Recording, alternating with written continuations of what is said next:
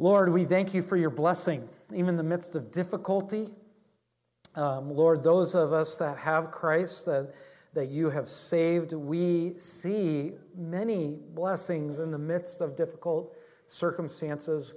We are troubled, we, we hurt sometimes, we uh, are just faced with difficult things, and it's hard and it hurts. But yet, we are not destroyed. We are not, we don't drown because, Lord, you lift our head above the water. You keep us afloat. That is what you have done through Christ, dying on the cross and raising again on the third day. You've conquered the sting of death. You have, you have taken that last and removed that last um, sting, and that is in death. Because you took our payment on the cross and providing a perfect sacrifice for us. So, Lord, we long for all that you um, can encourage us with and strengthen us with because we live in a fallen world filled with pain and discouragement. So, lift our spirits and helping us to know what you have done for us and reminding us. And so, Lord, we thank you for these words that you've given us. Teach us, I pray, not from my lips, Lord, but Lord, we thank you for your word that's been breathed out for us from you, that we might know you and live in obedience to you. Thank you. In Jesus' name we pray. Amen. Romans chapter 8 has been our text. We've been going through and looking at uh, how do we live this life now that we have Christ, now that we're saved. What does that look like? And it's not a life filled with us doing, it's actually a life that's filled with the Holy Spirit doing for us. We can't produce righteousness. And so we've been looking at that. And, and there's two mindsets that we can have. There's two worldviews. One, a worldview that is focused on the earthly things, or there's a Christian worldview that is focused on the things that Christ has done, that God has done. So we look either at what we can do in life based on our flesh, or we look at life through what Christ has done. And so, it, you know, and depending on what glasses makes a big difference on how we view life. You know, if I, it, depending on what glasses I pick up, it depends on if I can read or not. It depends on the difficulty in which I get around, right? And so the, the way we view the world and how we view the world is important. He tells us a very encouraging thing. We're going to read verses 1 through 11, but we're focusing on verses 9, 10, and 11 this morning. It says, There is therefore now no condemnation for those who are in Christ Jesus. No condemnation, amen? That is great. That is encouraging. If God has saved you, if you are been born again, saved from your sin, Christ has done that. There's no condemnation. That weight of being condemned because of sin is gone. That's a, and he tells us why. He gives us the explanation for that. He says in verse 2 For the law of the Spirit of life has set you free in Christ Jesus from the law of sin and death. For God has done what the law, weakened by the flesh, could not do by sending his own Son in the likeness of sinful flesh and for sin, he condemned sin in the flesh in order that the righteous requirements of the law might be fulfilled in us, who walk not according to the flesh, but according to the Spirit. For those who live according to the flesh set their mind on the things of the flesh, but those who live according to the Spirit set their mind on the things of the Spirit. For to set the mind on the flesh is death but to set the mind on the Spirit is life and peace. For the mind that is set on the flesh is hostile to God, for it does not submit to God's law. It indeed it cannot. Those who are in the flesh cannot please God. You, however, are not in the flesh, but in the Spirit, if in fact the Spirit of God dwells in you. Anyone who does not have the Spirit of Christ does not belong to him. But if Christ is in you, Although the body is dead because of sin, the spirit is life because of righteousness. If the spirit of him who raised Jesus from the dead dwells in you, he has raised Christ Jesus from the dead, who will give life to your mortal bodies through his spirit who dwells in you. Wow. That's a complete rundown why we have no condemnation for those who are in Christ Jesus. It's real simple. If we look at verse 9, 10, and 11, it's the, the outline is very simple. We, as Christians, we have a past. But as Christians, we also have a present, a, present in life. We have to deal with life in the present. But also, we have a future. Basically, if we look at verses 9, 10, and 11, it, he's dealing with our past, our present, and our future. And Paul is talking to the church in Rome about that very thing. When we think about having no condemnation, being not under the, the weight of sin and death, and not having that condemnation in life, it's because of what Christ has done for us. Every Christian is facing a problem and is dealing with the problem. And in this text, he's talking about that. The problem is sin. We see that. Our problem is sin because we do it. We rebel against God. We rebel against His holiness, His perfection. He is just. He is right. He is pure. We are not. And we rebel against that. And that is sin, to miss the mark, to fall short of His glory. That's what sin is, to fall short or to miss the mark. That's our problem. And he's dealing with that in this, in this chapter. The other thing is, is the problem of righteousness. Oftentimes we think righteousness is about what we do. We try to be right, but we sin, so we can't actually be collectively right. Isaiah said, There is none righteous, no, not one. And then Paul said again in Romans 3 23, for all have sinned and fallen short of the glory of God. There's none righteous, right? We all have that same problem. I like that. All means all, and that's all that all means. We all have to deal with that sin. The problem with righteousness is we can't produce it because of sin.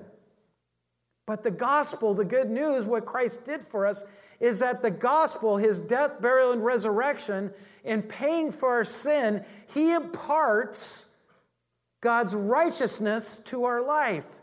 He took our sin right on the cross, and when he rose again and he pays for our sin, he imputes or he gives us God's righteousness. That's, that's why we can now follow God's commands. The problem of righteousness is we can't produce it. The problem is the strength of sin and the weakness of our flesh. Our flesh is weak, and sin is strong. It, it pulls us against God. As Paul has shown in verses 5 through 8, that because of the flesh, we can't please God. God provides the means for Christians to live in a way that enables them to fulfill the righteous requirements of the law and to please God through the Holy Spirit through the indwelling of the Holy Spirit, through that gift of the Holy Spirit, through the death and burial and resurrection of Christ, and now He resides in us, which produces righteousness. It's not us, but the power of the Holy Spirit that produces right living. God takes care of that. God solved that first problem by condemning sin. You looked at verse 3, it says, For God has done what the law, weakened by the flesh, could not do by sending his own son in the likeness of sinful flesh, and for sin, he condemned sin in the flesh. He took care of that sin problem and that flesh problem by condemning it and providing us life through Christ. Did you notice verse 4? In order that the righteous requirement of the law might be fulfilled. Now we see in verse 9 through 11, Paul is telling us how God has provided the solution to righteousness or living right. If we were to boil it up in a nutshell, this is what Paul is telling us. If you think about verses 9, 10, and 11, our past, our present, and our future. If God's Spirit dwells in you, you belong to Christ. And through, even though our physical body will die, and it is dying, right? God will raise our body from the dead. Because, because Christ died and rose again, because his spirit is made to live within us, that same spirit that rose Christ will raise our body. When we put our faith and trust in the Lord as our Savior and, our, and to pay for our sin, he changes us from the flesh and death to the spirit and life. We used to be in the flesh under the ruling influence of the flesh, being dominated by the flesh, but now we have his spirit and we're under the rule of the spirit, which means also the same life that he provides in the spirit is for us. That is a blessing. So let's break it down. The Christian is marked by his past. How does this help us to live our life now? That's the question I want you to think about as we look at our past, our present condition, and then our future condition. Well, it says in verse 9, you, when he's talking to Romans, think about this. How was the Roman Empire during Paul's day? Think about what their life was like before Christ. Was Rome, you know, a very moralistic society? I mean, was it a pillar of moralism? Right? That was justice for all? You know, was it all that, you know, all are in the same boat? Or was there this, you know, pleasure and denigration? I mean, there was just everybody did what was right in their own eyes, right? Not moral. But when Christ came, that changed people, didn't it? You know, the threat of Christianity on Rome, why Rome hated Christianity so much, because it began to change the whole society. The grip that the that paganistic, pleasure filled society had on all the people, right? It was going away because now Christ was transforming lives and giving people real purpose. Do you notice what he says there? You however, are not in the flesh, but in the spirit. He is writing to these Christians in the Rome and saying, You are believers.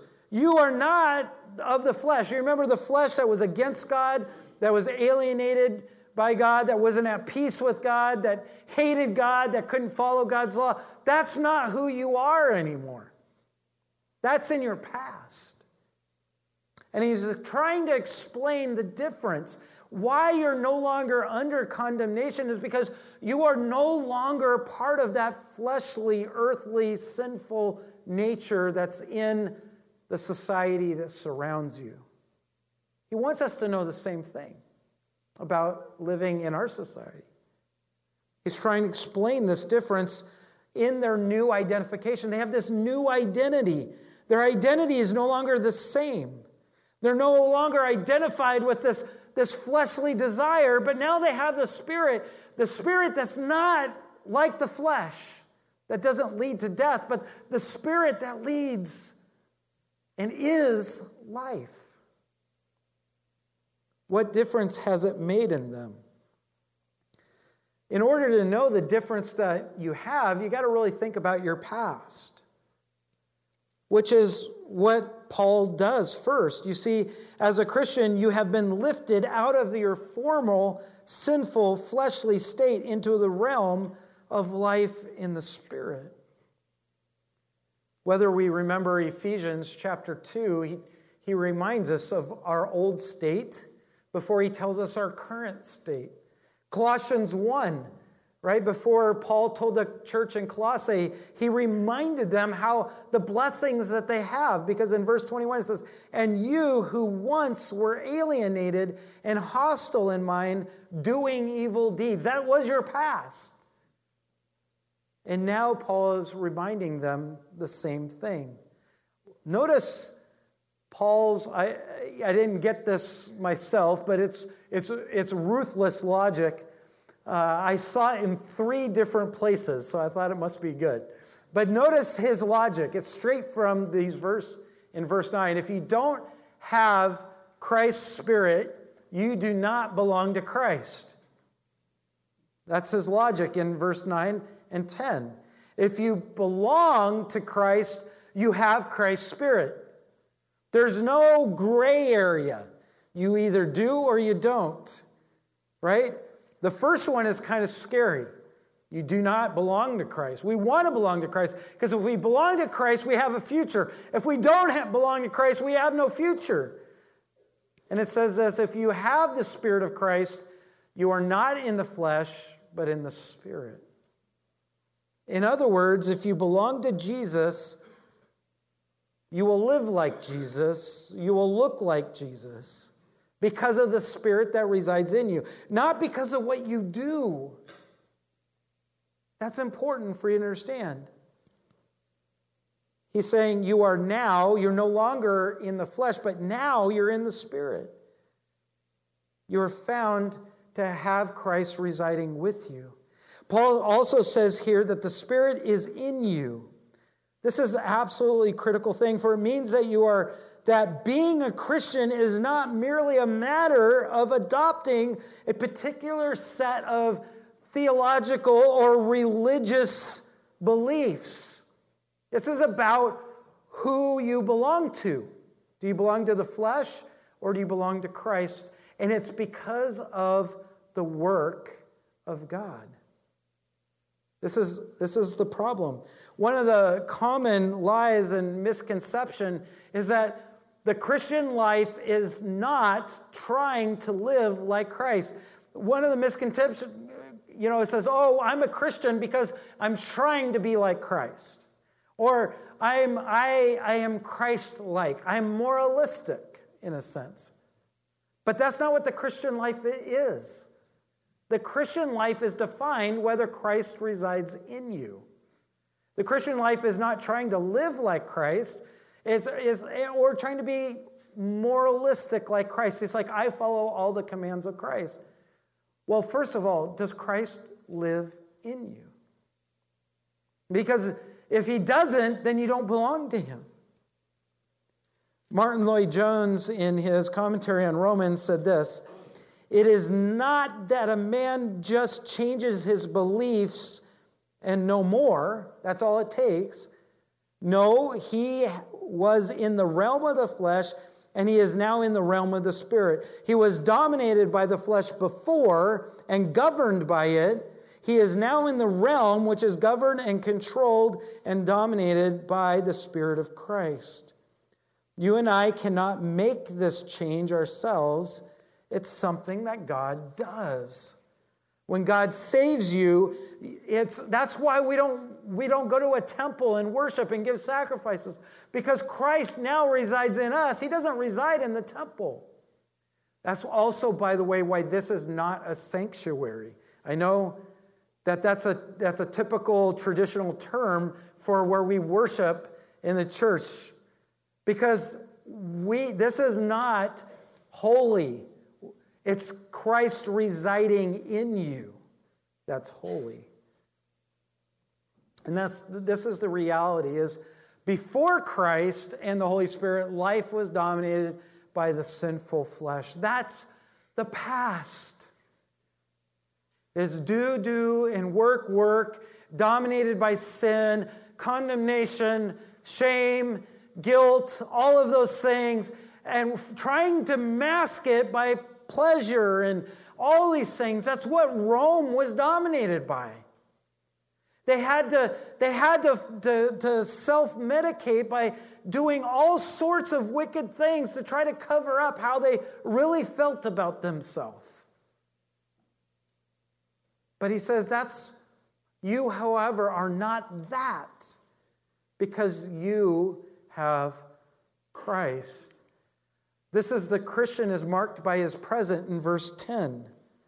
Paul is saying in verse 10, but if Christ is in you, although our flesh, right, we still have our flesh, the body, is dead because of sin, the spirit is life because of righteousness. He's saying, because of the righteousness that is in, in you, there is life. This verse basically means that although your physical body will die and is dying, your spirit has been made alive by the Holy Spirit. You are alive because of the Holy Spirit, because of your new relationship with Christ. Since Christ is in you, means that Christ Himself is in us and dwelling in us and giving us life.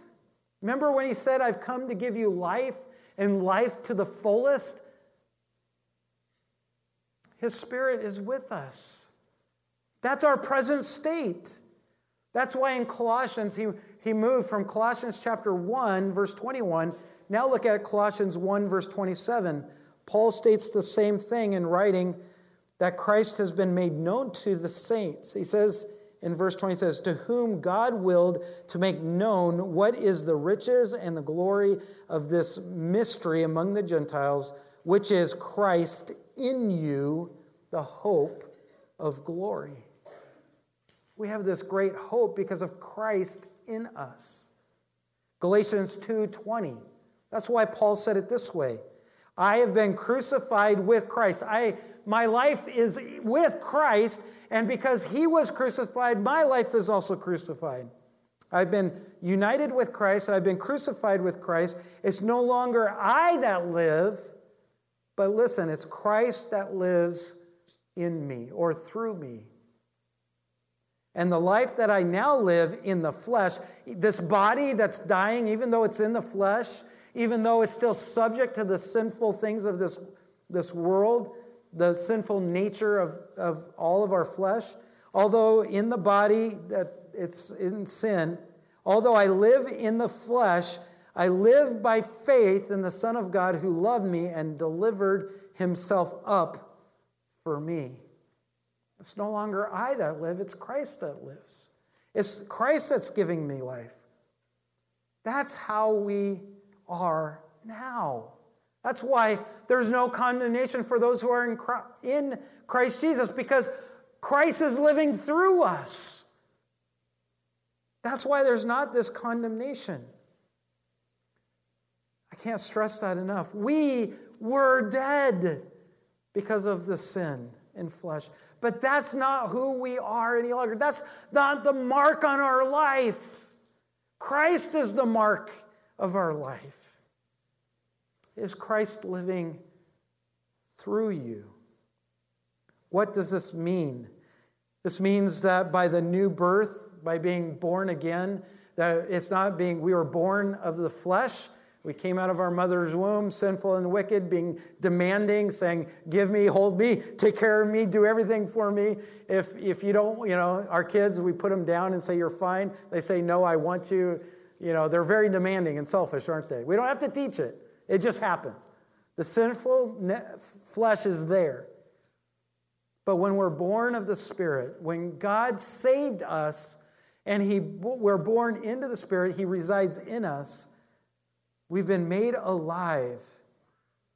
We are alive to the things that used to be dead. You know, the righteous living were dead to us, but now they're alive. What he's saying is what used to be dead is now alive.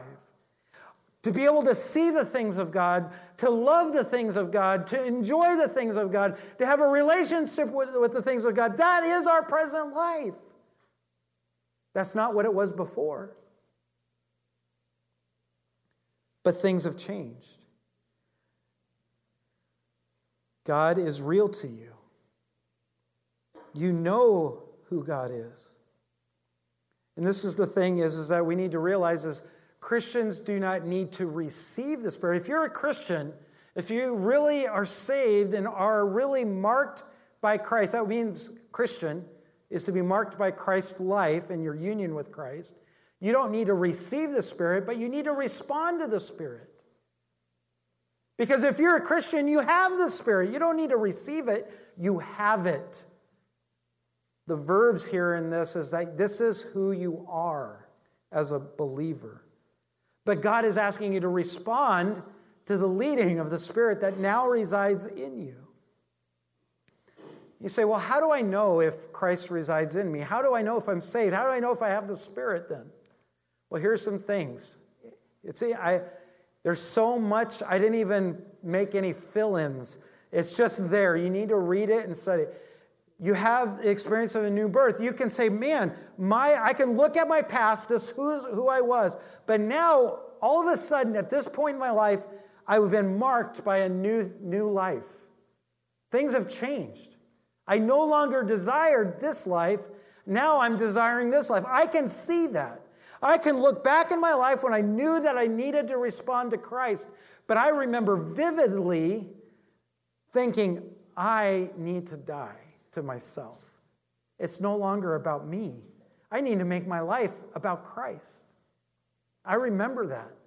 And I could point back, and I remember my past before that when everything was about me. And I can look forward to everything, and I wanted to know Christ. And everything in my life changed. Now, I still struggled in sin. But we have a new hope in God, and we regard God as truth, and we desire to understand it. We have this new appetite for who God is and to know Him because of our relationship with Him.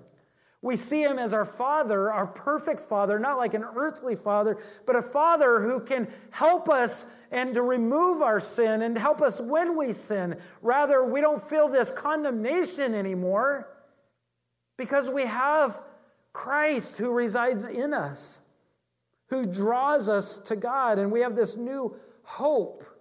He is our hope. So instead of worrying about whether God condemns us, we have this hope and we run to God. How do we know if the Spirit resides in us? Does it drive you to God? You regards God's word as truth. You see the spiritual fruit growing in your life and the deeds of the flesh diminishing. This is a slow process. How many have ever watched, you know, a apple tree grow? Well, now, yeah, depending on how old you are, over a period of time. You know, Anissa still, she kind of vaguely remembers her mom and dad, she, you know, lived in the same house for 20 years, right? And, and she remembers when the apple tree was planted and, and now they're huge, you know, and they produce tons of apples. 20 years later, right? It, it's like, and then, you know, now it's been more years than that. I won't give you hints at, at ages, but it's just like we watch it. They don't grow overnight. But if you look back in your present life with Christ, you'll see, wow, yeah, you know, God has taught me this and God has taught me that. And, and, and now what used to be hard is now okay and joyful. And there's peace now. Right? When I face these things, I have peace. Yeah, and, and my love for the things of the flesh have diminished, and the things of God have grown. It's a seed that's been planted. When Christ resides in you, all of a sudden the things and the fruit of the Spirit are growing. And our flesh is diminishing. It's remember we talked about that's the pickle analogy, right? If you take a cucumber out of the vinegar solution, the very next day it's still a cucumber. If you leave it in for several weeks, it becomes a pickle. Over time, it changes. Just like when God comes to reside in your life, you slowly begin to change and be different. You'll be, you'll be growing in, hate, in your hatred of sin and growing your love for holiness. You'll be growing in praise, joy, and thankfulness towards God. You'll be growing in prayer. And here's, a, here's another one you will tell others about Christ. I've told you this before. When I'm really focusing on Christ that lives in me and I'm, and I'm responding to his spirit and I'm, I'm letting him live through me, one of those times was when we were doing, when we were starting foster care. And I stood up and I proclaimed Christ in front of this very secular organization. And Anissa was like, You're going to get us kicked out. right? I, I, remember I got bold all of a sudden. and I started talking about Christ. This is who I am. I didn't talk about how religious I was, I was talking about this is who I am. Christ is in me. I'm not, I'm not, I don't talk about God because I'm a pastor. I'm talking about God because He's, He's saved me. He's transformed me. And you get bold in it. And it was the Holy Spirit because I'm not usually that bold. I'm not. Um, and, and that's just, I'm not an evangelist. But I became an evangelist that day. And, and we still did foster care. we made it through. They saw, they saw what I was passionate about and they said, that's okay, we'll take it. But here's the thing Romans or Acts 1 8 says, But you will receive power when the Holy Spirit has come upon you and in you, when it resides in you, and you will be my witnesses. You'll talk about Christ. When the Holy Spirit is in you and you respond to the Holy Spirit, you're going to talk about Him. You're not going to, you're going to talk less about yourself and you're going to talk more about Him. You're going to be, you're going to care more about Him and you're going to care less about the things of this world. And, the, and that's true. The older we get, we realize that the things of this world are just transitory. We don't need them. What we thought we needed, we realize are not that important. But Christ living in you if you respond to His Spirit and His guidance, He's going to show you what truly is important for your future. And you can enjoy it and stop chasing trivial things.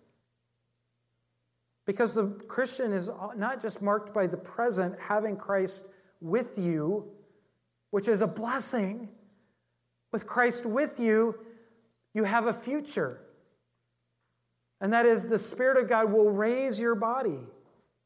Think about it. The same thing, the same Spirit that raised Christ is the Spirit that will raise your imperfect body. Jesus, I, I said it earlier, Jesus is the prototype. We're unified with Him. We spent all this time talking about our unity, our union with Christ. And now that we have Christ, we have a future. We don't have a future because of us, we have a future because of Him. It's amazing. You don't have to worry about your future. You have a future if you have Christ. You don't need pleasurable things to have a future. You don't need earthly things to have a future. You don't need to have power and authority. You don't need, you know, things that are just going to die the next day to have a future. You just need Christ.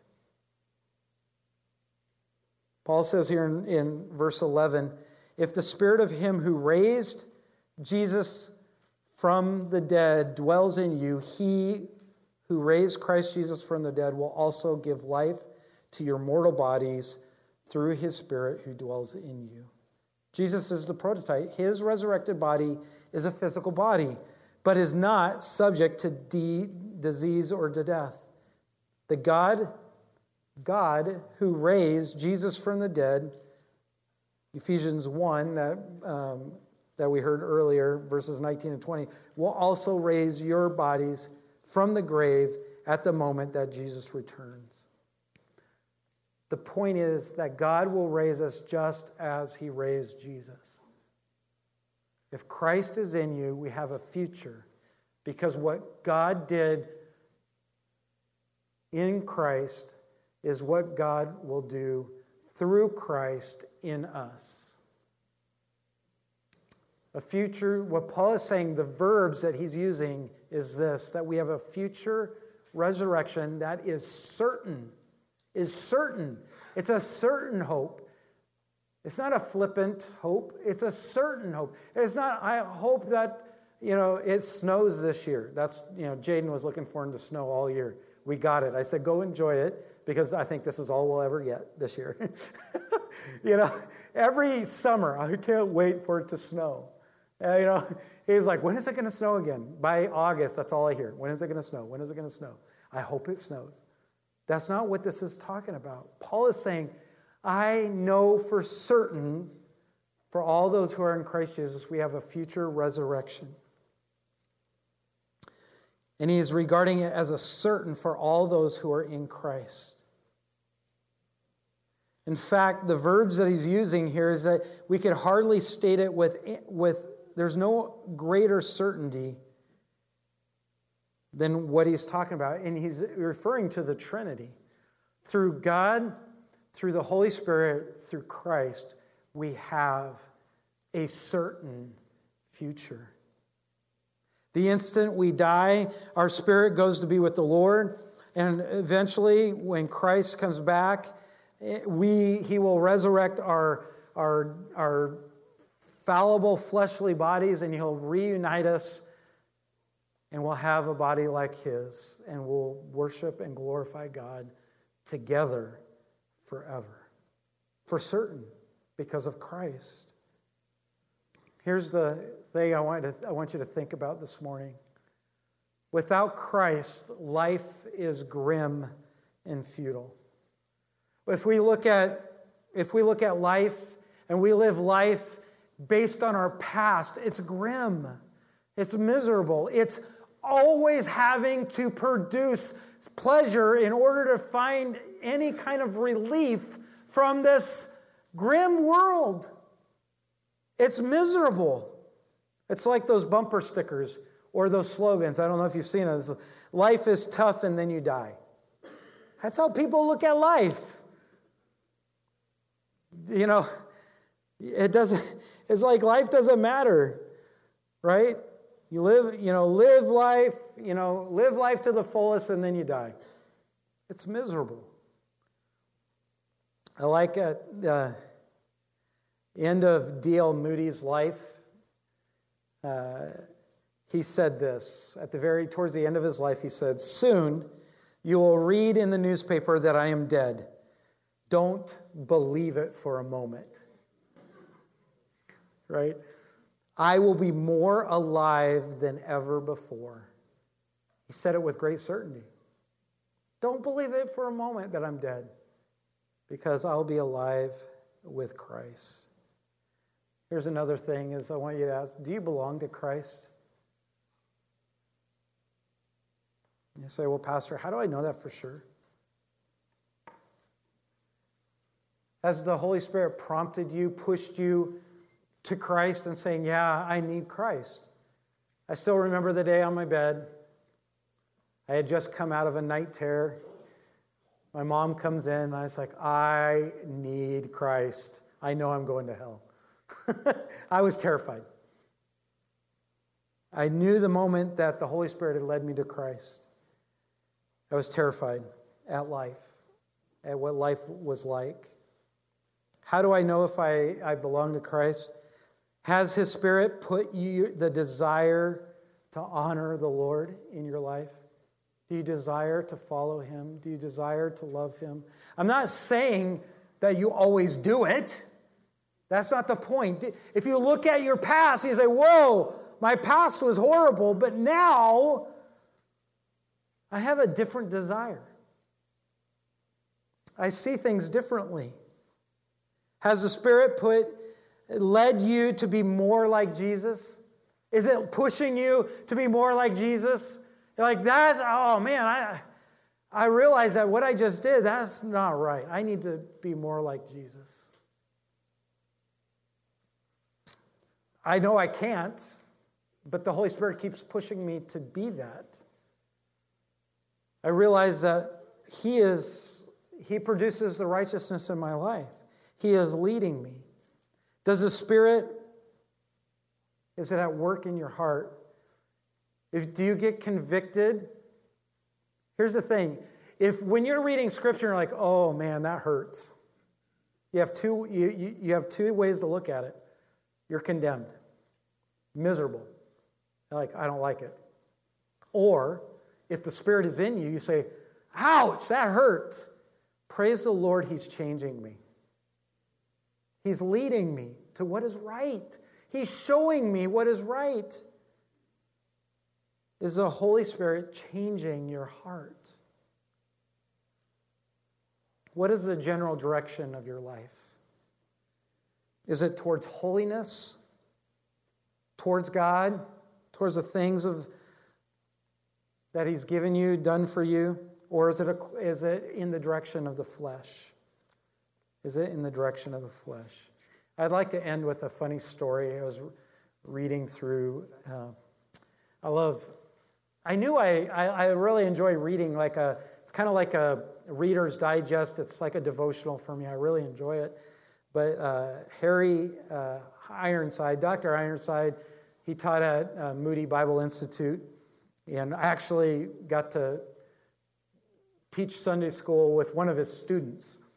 She was, we called her Great Aunt Polly, and uh, never been married, been on the mission field, and uh, it, it encouraged this young 20 something preacher. and, uh, and she helped, and uh, she always steered me towards her professor, Ironside. In his study on Ephesians chapter 2, verse 10, he talks about one of his trips when he was traveling to Southern California. And a gypsy woman came up to him and says, Do you want to hear? Uh, I can tell you your future. And, and he's like, Great. And he goes, It'll cost you a quarter. So you know this was quite a while ago. Because uh, if you've ever been to the fair, it doesn't cost a quarter anymore. Um, and don't tell me how I know that, but sometimes I like to mess with them. but I, I, I have a twisted mind sometimes, and I like to confront them and uh, ask them questions and share the gospel with them. I'm ornery like that. So, and I got that. I know I like Ironside because he's Scottish, I'm Scottish. I knew we had something in common. He says, Sure. He gave the woman a quarter and he, came, he comes out, but he goes, Before you tell me my future, can I tell you uh, about, I can tell you, I already have been told, someone already told my past, present, and future. And she looked at him puzzled and said, Well, sure. And he says, Well, in Ephesians chapter 2, he, he pulls out, he says, This is who I was. I was dead. I was an enemy of God. And that was my past. And she's like, oh, okay, well, that's enough. I've heard enough. And he's like, no, no, no, let me tell you my present. This, this, this God who told me who I was in my past has now told me who I am in my present. He said, but God, being rich in mercy, delivered me from death and brought me into life. He says, now I'm living. I have a spirit that resides in me that's alive. Right, that's my present. She go, okay, okay, okay. And she tried to get up and walk away. And, and he tells the story that he said, no, no, wait, wait, wait. You need to hear my future. and he says that same God is going to raise me just as he raised his son on the last day. He's not only gave me life now, but he's giving me life for eternity. He says, that's my future. And he says in the story, he says he could hear the lady walking down the corridor of the train saying, I took the wrong man. you know, knowing our past really defines our present. Knowing our present really strengthens our resolve for our future. That's what's so beautiful about there is no condemnation for those who are in, presently in Christ Jesus. If you have Christ, you have life. If you have Christ, you have life eternal. It gives us a security. It's not just anything, it's real security. It's not like the stock market. Here today, gone tomorrow. Right? Buy low and wait for years and then sell. No, we have a certain future. The real question is do you belong to Christ?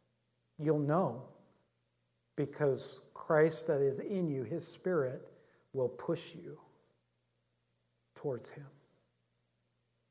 It, it, it, helps you with the truth of, about who God is. He explains God to you, He helps you to love God he drives you to want to know God more.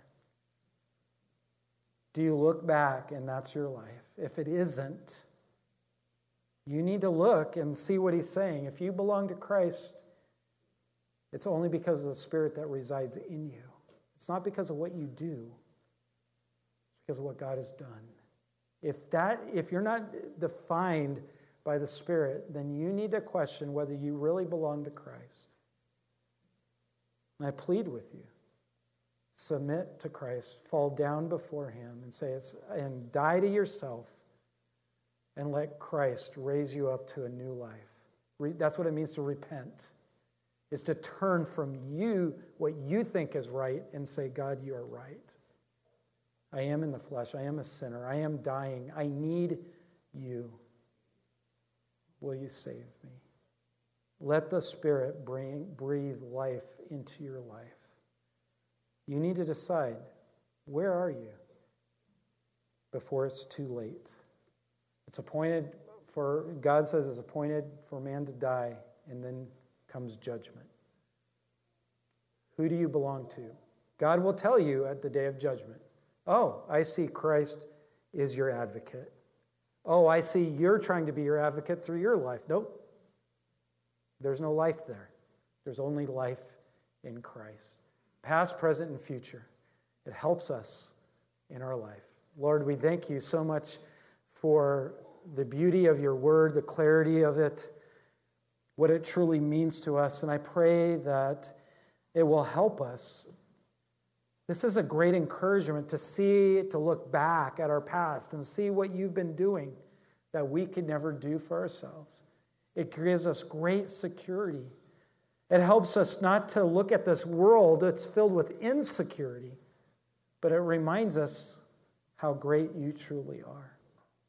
May it bless us May it propel us to talk more about you and about the future that we know for certain we have because of what you did for Christ, you do for us because he resides in us. We're unified with him. And Lord, may we be truthful about the life that we're living. As we look at our past, present, and future, may we be truthful. Are we pursuing the life of the flesh? in this world, or are we pursuing Christ? If we're not pursuing Christ, may we be honest and, and judge whether or not we really are saved from our sins. Have we submitted our life to Christ? And as He raised us up in the newness of life, in a new creation in Christ, reconciled to God? Lord, if someone's here that hasn't done that, that they would cry out to you because they believe in their heart they know they just they don't just know you about you but they know in their heart that you are the, the way the truth and the life no one comes to god except through you through christ's death burial and resurrection may they put their faith and trust in you and receive the gift of life through jesus christ our lord. In jesus name we pray. Amen